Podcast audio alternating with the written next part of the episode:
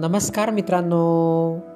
मित्रांनो मी मंगेश कुमार अंबिलवादे तुम्हा सर्वांचं वाचन कट्ट्यामध्ये मनपूर्वक हार्दिक स्वागत करतो. मित्रांनो आज आपण गोष्ट क्रमांक सहाशे पन्नास ऐकणार आहोत. आजच्या आपल्या गोष्टीचे नाव आहे अहंकारी राजाला धडा. चला तर मग गोष्टीला सुरुवात करूया. एक होता अहंकारी राजा. त्याला आपल्या ऐश्वर्याचा आणि राज्याचा प्रचंड गर्व होता. तसेच आपली शक्ती आणि आपल्या रूपावरही तो अहंगंड बाळगून असायचा. आपल्या बुद्धीचा टेंभा मिरवायचा.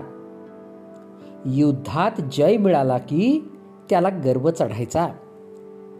आपल्यासमोर तो इतरांना तुच्छ लेखत असे. कुणाचाही मुलाहिजा न बाळगता त्यांचा तो अपमान करत असे. दुसऱ्याला कमी लेखण्याचा सततच त्याचा प्रयत्न असायचा. या कारणांमुळे लोक त्याच्यावर नाराज असायचे.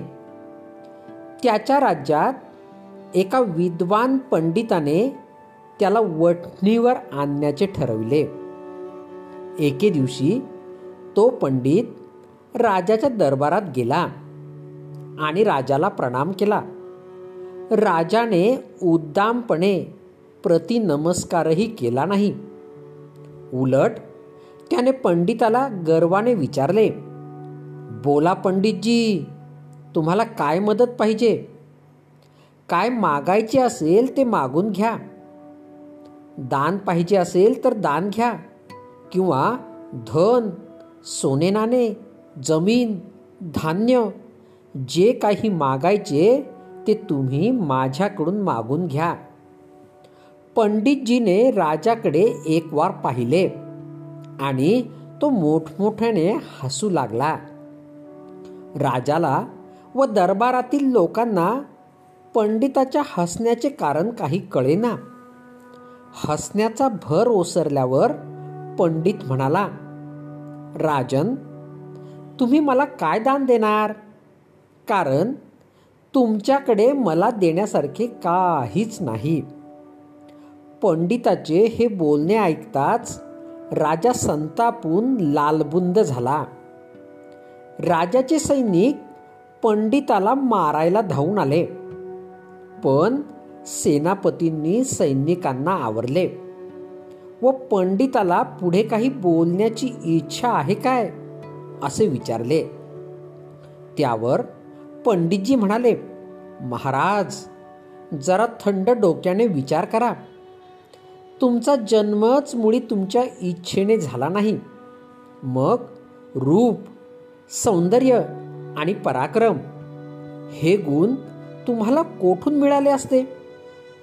आई वडिलांनी तुम्हाला जन्म दिला. म्हणून तुम्ही जन्माला आलात. तुमचे धान्य भांडार हे धरणी मातेचे देणे आहे. तिने पिकवून तिच्या लेकरांसाठी अन्न पुरविले. म्हणून तुम्ही ते सांभाळत आहात. आणि खजिन्याचे म्हणाल तर हे धन करातून आलेले म्हणजेच प्रजेचे आहे. राज्य हे तुम्हाला वाडवडिलांकडून मिळालेले वरदान आहे. राहता राहिले शरीरातील प्राण पण तेही तुमचे नाहीत. ते सुद्धा ईश्वराची कृपा आहे. हे सगळेच जर तुम्हाला दुसऱ्याने दिलेले असेल तर तुम्ही मला काय म्हणून देणार? आणि दिलेल्या गोष्टीचा काय म्हणून गर्व बाळगणार? एवढे बोलून पंडिताने राजदरबार सोडला व राजाने त्या दिवसापासून आपला गर्व पण सोडून दिला. गोष्टीचे तात्पर्य जे आपले नाही त्यावर गर्व बाळगणे व्यर्थपणाचे आहे. मित्रांनो ही गोष्ट या ठिकाणी संपली. तुम्हाला गोष्ट आवडली असेल तर तुमच्या परिचितांपर्यंत नक्कीच पोचवा. आणि हो मागील सर्व गोष्टी हव्या तेव्हा ऐकण्यासाठी प्ले स्टोअरवरून वाचनकट्टा ॲप नक्कीच डाउनलोड करा. चला तर मग उद्या पुन्हा भेटूया तुमच्या आवडत्या वाचनकट्ट्यात. तोपर्यंत बाय बाय.